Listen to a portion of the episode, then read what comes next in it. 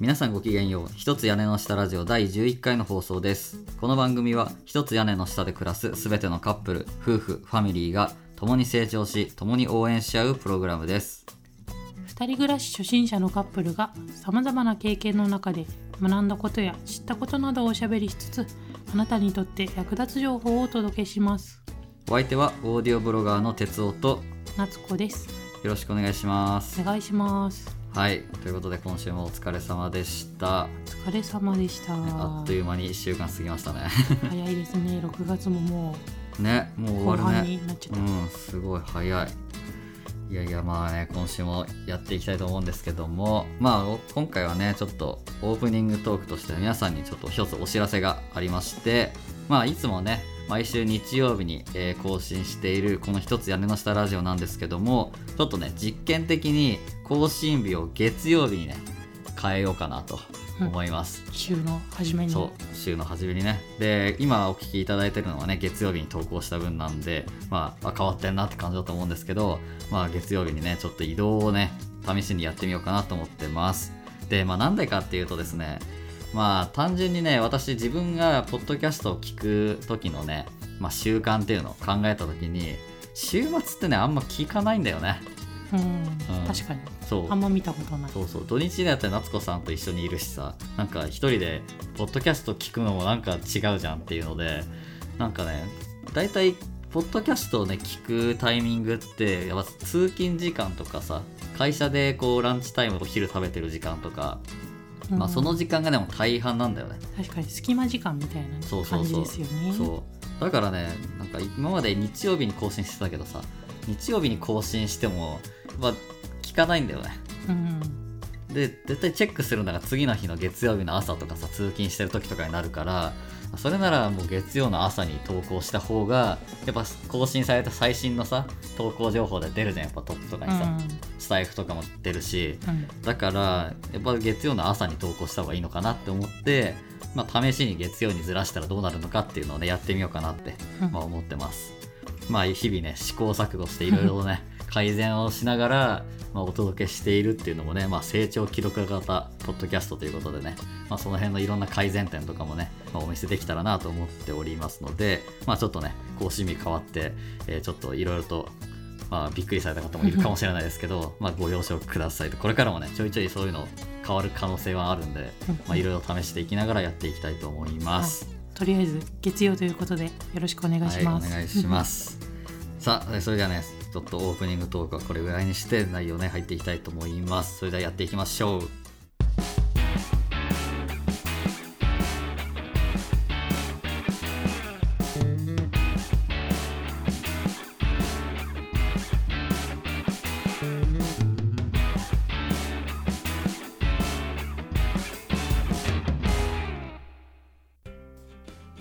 ということでね、今回もやっていきたいんですが、えー今回のね、トークテーマは、結婚前にする同性生活のメリット、デメリットというね、テーマでお送りしたいと思います。まあ、同性生活ね、まあ、これ絶対ね、議論になると思うんですよ。なんかカップル付き合ってて、あの、結婚を考え始めたりさ、えする前段階で同性をやるかどうかっていうのはね、まあ、いろいろと考えるところだと思いますが、まあ、私たちの自身もね、まあ、お今お試し期間ということでね結婚前の同棲みたいな感じで、まあ、やっているんですけど、まあ、それってねいろいろといいこと悪いこと、まあ、メリットデメリット、まあ、いろいろ出てくるわけなんですよね。うんまあ、今日はねそんな、まあ、結婚する前にする同棲生活のねメリットとかデメリットそんなところを私たちの経験を交えつつねいろいろお話ししていこうと思いますのでぜひね最後まで、えーお楽しみください。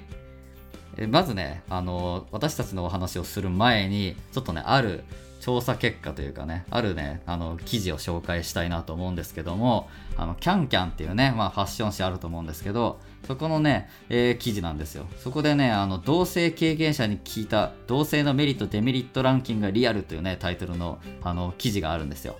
でそこでね結構同性生活の、まあ、体験した人やったことない人がそれぞれ考える、まあ、いろんなメリットデメリットについてねランキング形式で紹介されてるのであのこれをねまず皆さんにねちょっとシェアしたいなと思ってます。で概要欄の方にねリンクも入れとくのでぜひねあの読みながら、え聞いてもらえたらと思うんですがまあいろいろとねあの調査結果アンケートを取ってるんですよ。その記事の中では。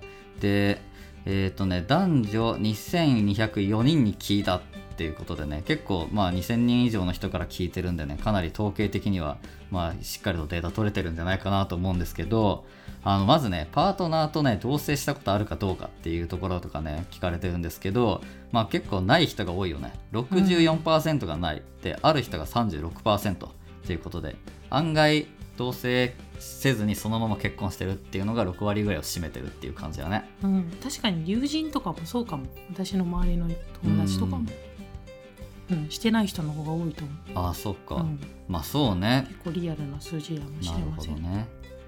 うちもそうか。俺の周りもそんなにめっちゃいないよね。結婚を機に一緒に住み始める人が多い気がするな。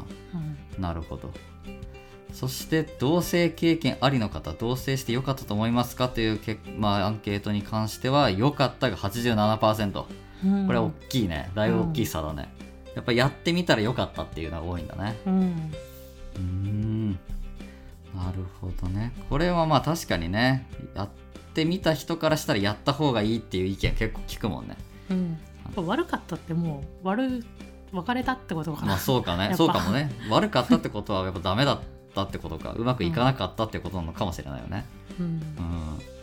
うん。うちもね会社の先輩とかさ上の人とかと話したりすると絶対した方がいいよっていう人はねやっぱやったことある人は言うもんね、うん。事前にした方がいい。うん。だからまあこれはそうかもね。87%良かったと言ってますね、なるほど。あとはねいろいろとえーっとねあって同性経験者と未経験者それぞれにねあの良かったこと悪かったことを聞いてるっていうね質問もあって、えっと、まずね結婚前に同棲したいですかっていうねアンケートに対しては60%がしたいと。で4割の人がしたくないというふうにね回答してるんですよね。なんでまあまあ割とけ同棲したいっていう人が多いけどまあ割と競ってる感じではあるよね。うん。割合的にはね。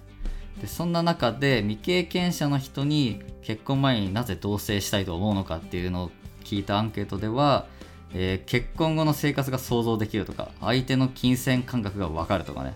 まあそういう意見が多かったですね。で一方で、えーっと同性経験者に結婚前にして良かったことっていうところで言うと、まあ、結婚後の生活が想像できる。そして相手と一緒にいられる時間が増えるというね、えー感じの結果になってますね。なんで生活が想像できるっていうところはあの経験者も未経験者も感じてるって感じだね、まあ確かにこれは結構大きいよね。大事ですよ、うん。具体的なビジョンが見えますから、ね、そうそうそう、ね、実際それはあるよね経験的にもね、あとまあ一緒にいられる時間が増える。これはまあ確かにあるね。まあ、いしうん。いられる時間増えるっていうかもう24時間ほぼ一緒みたいな 感じになるよね、うん、これはまあ私たちも遠距離だったしね。うん。遠距離から一気にこの24時間一緒にいるみたいなうん。状態になってるんで、まあ確かにそこは個人的には嬉しいところではあるかな。うん。うん。そしてもう一つ、えーっと同性未経験者でえー結婚前に同棲したくないと答えた人になぜかっていうねのも聞いてて、えーみ未経験者の人の意見としてはマンネリ化し結婚が遠のくとか自由な時間が減るっていう意見がね上位に来てますね。うん。そして経験者の方の結果としては自由な時間が減るっていうのが一番で次に結婚へのけじめがつかないと。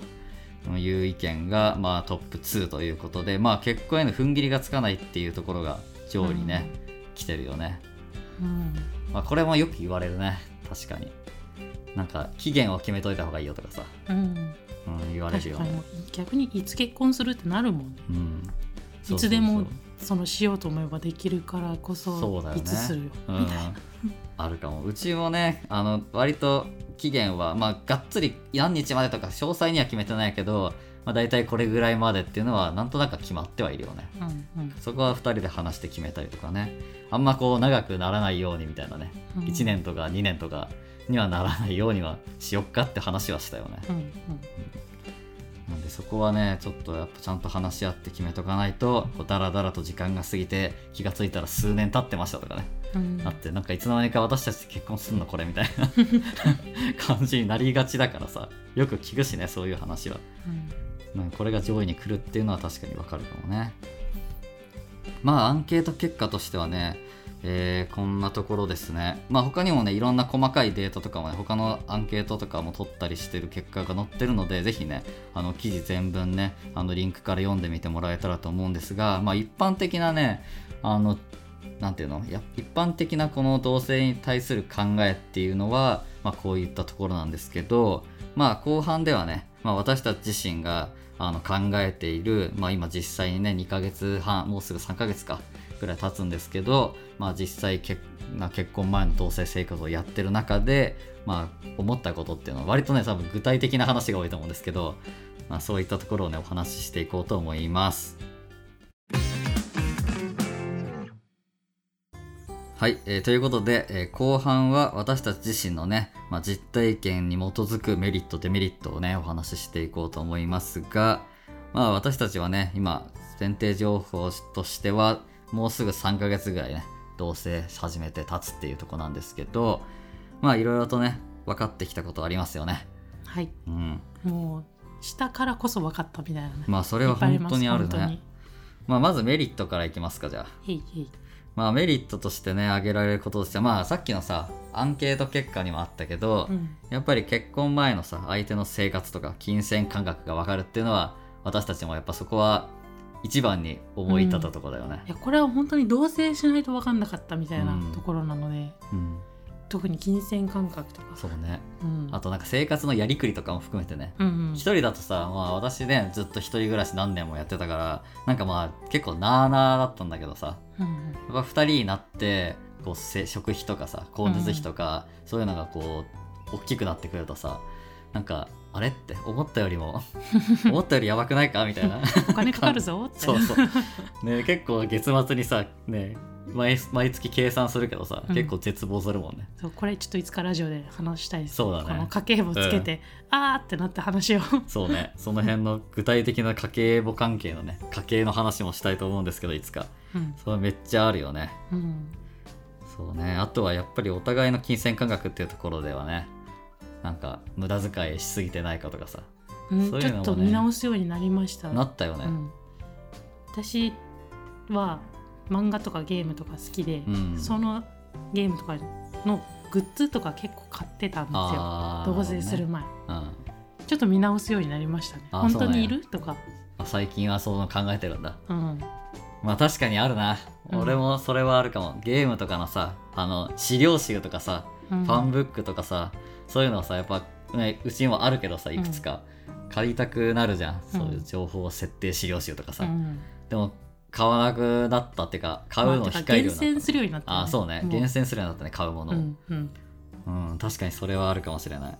やっぱなんかそういう意味でもメリットかもしれないよね。自分の買ってるものが本当に必要かどうかっていうのを見直して、うん。なんか自分にとって本当に大事だと思うものを取捨選択できるみたいな。うん、なんか分かるようになってきたっていうか。なってきたよね冷静にしたね冷静に考えたらこれいらないかもなみたいなね、うんのとかもあったりするので、まあ、それはメリットかもしれないよね。いきなり結婚してなんかわちゃわちゃするよりかはね、ちょっとずつ理解していくっていうのはね、うんうんいいことかもしれないですね。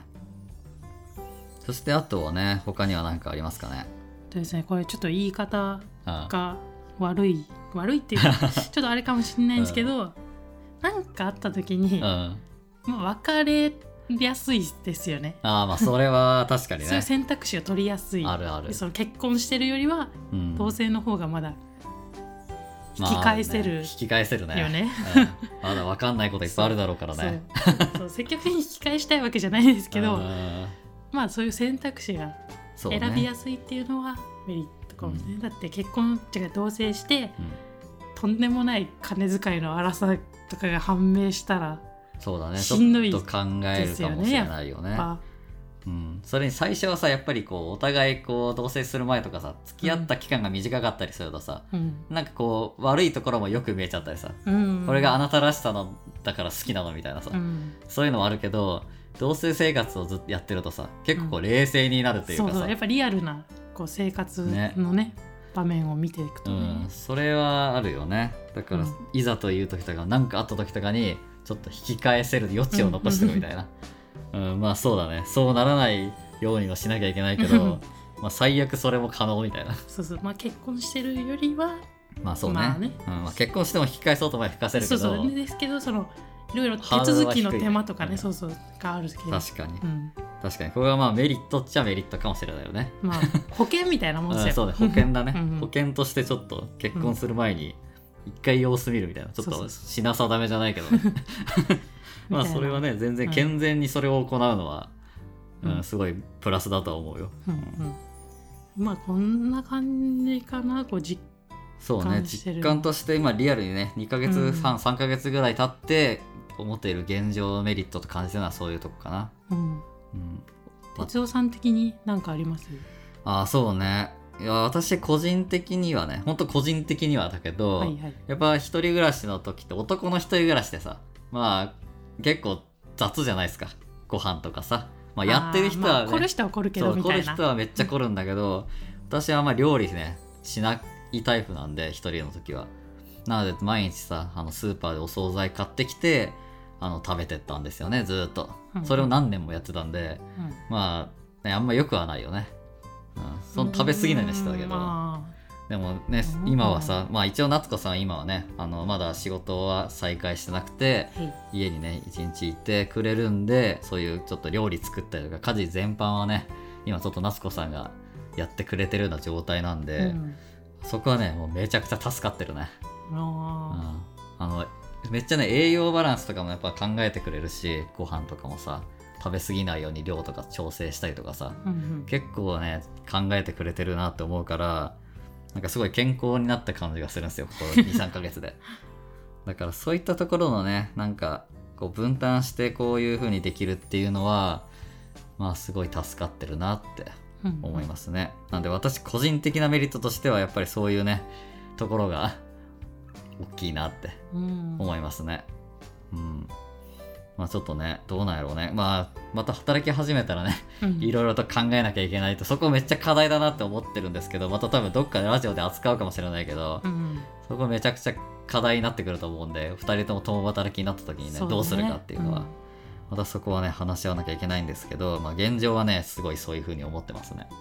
うん まあメリットとしてはまあこんなところですかね。まあちょっと突出してね、えー思ったことなんで、まあ他にもたくさん細かいことはあると思うんですけど、まあ大体この3つぐらいを、えーメリットとして挙げさせてもらいました。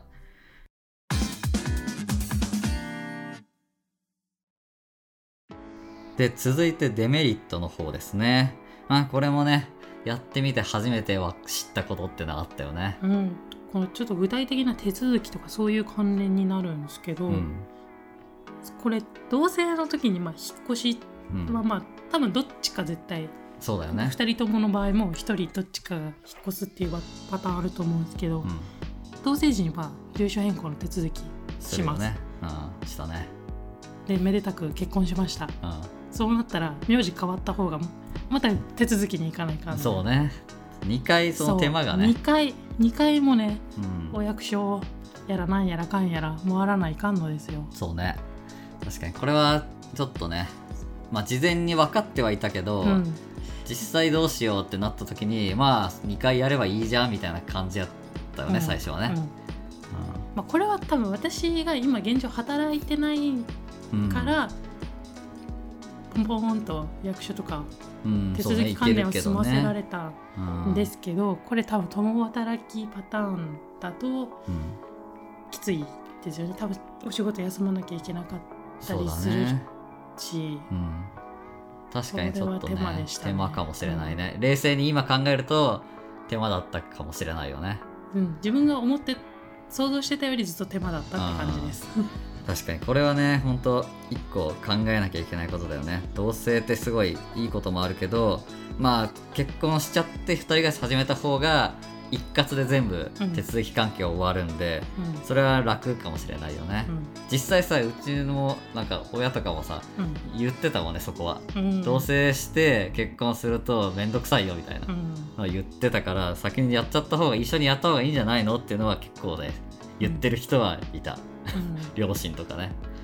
でもまあ一応ね2人で話して決めたことだからそうしようってねそこはちょっとそのまま言ったんだけど、まあなるほどなっていう感じよね、今ね。うん。まあこれは私が退職したからまあいいかって思ったんですよね。うん。それでもまあいいかと思って同棲に踏み切ったんですけど、うん。なるほどね、うん。確かにこれは手間かもしれないんで、うん。事前にこう話して決めといた方がいいかもしれないよね、後からなんか知らなかったってなるとうんちょっと面倒くさいかもしれない、うんなるほどですね。やっぱはい。そういった関係はね、あのデメリットとしてはなかなか上がってこないけどねこういう記事とかでは。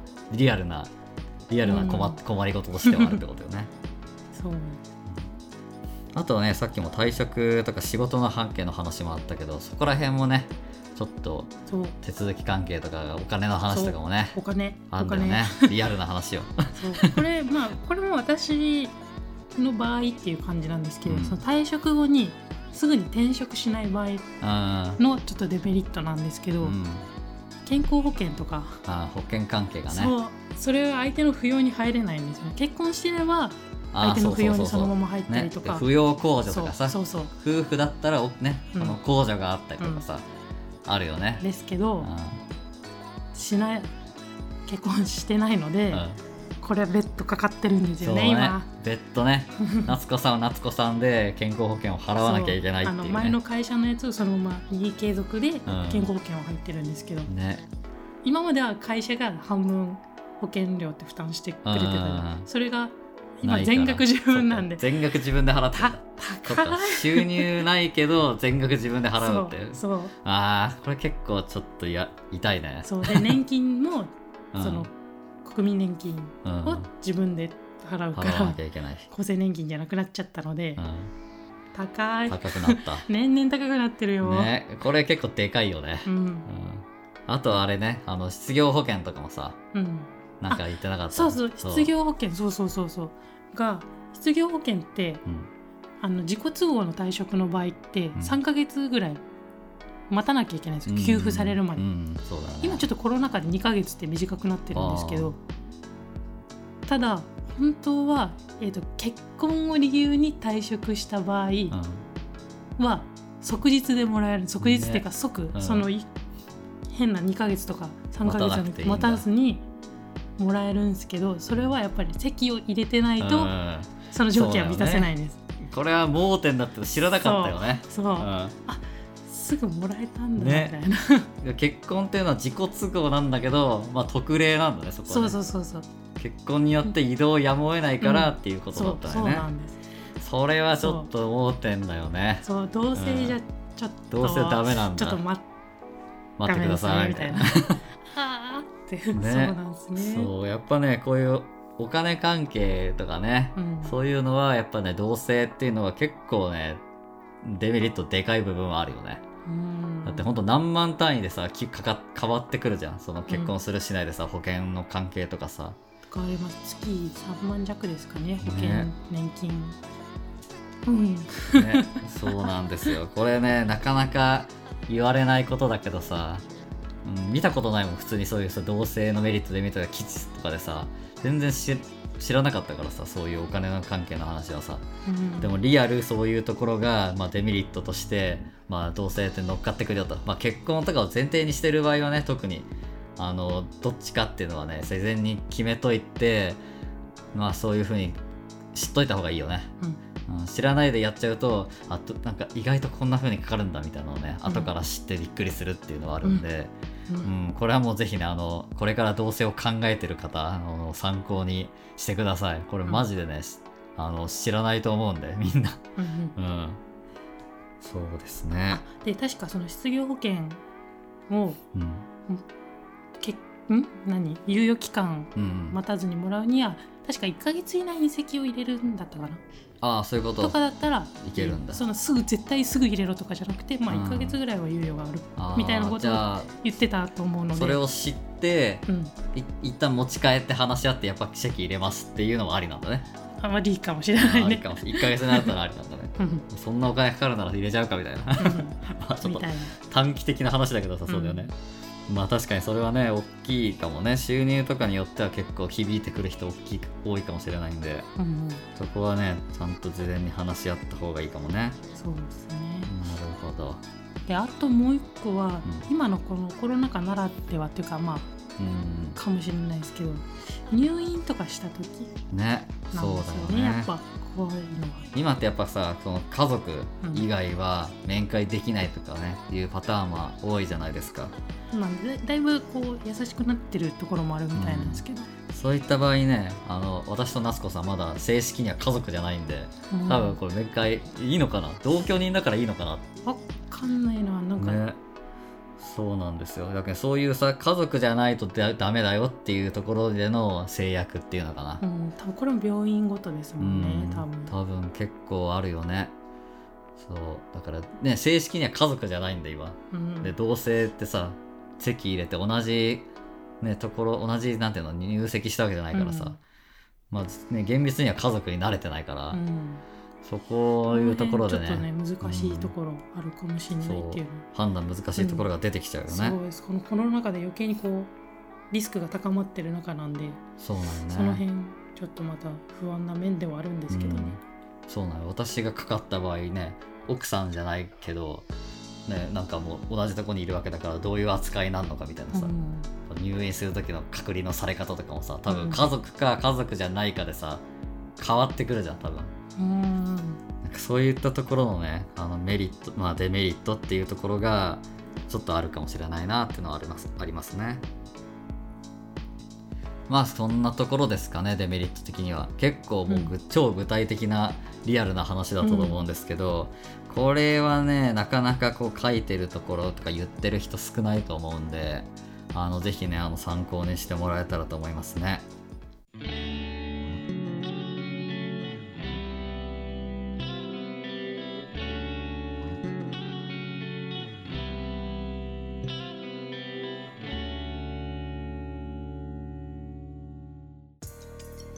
ということでですね今回は結婚前にする同棲生活のメリットデメリットということでねまあいろいろとお話をさせていただきましたがいかがでしたでしょうかね。まあ参考にしていただければ幸いです。一つ屋根の下ラジオいかがでしたでしょうか、えーこの番組では毎回テーマを決めてそれについて2人でおしゃべりするという形式でお届けしております、えーこの番組面白いこれからも聞きたいと感じていただけた方ぜひフォローをお願いします。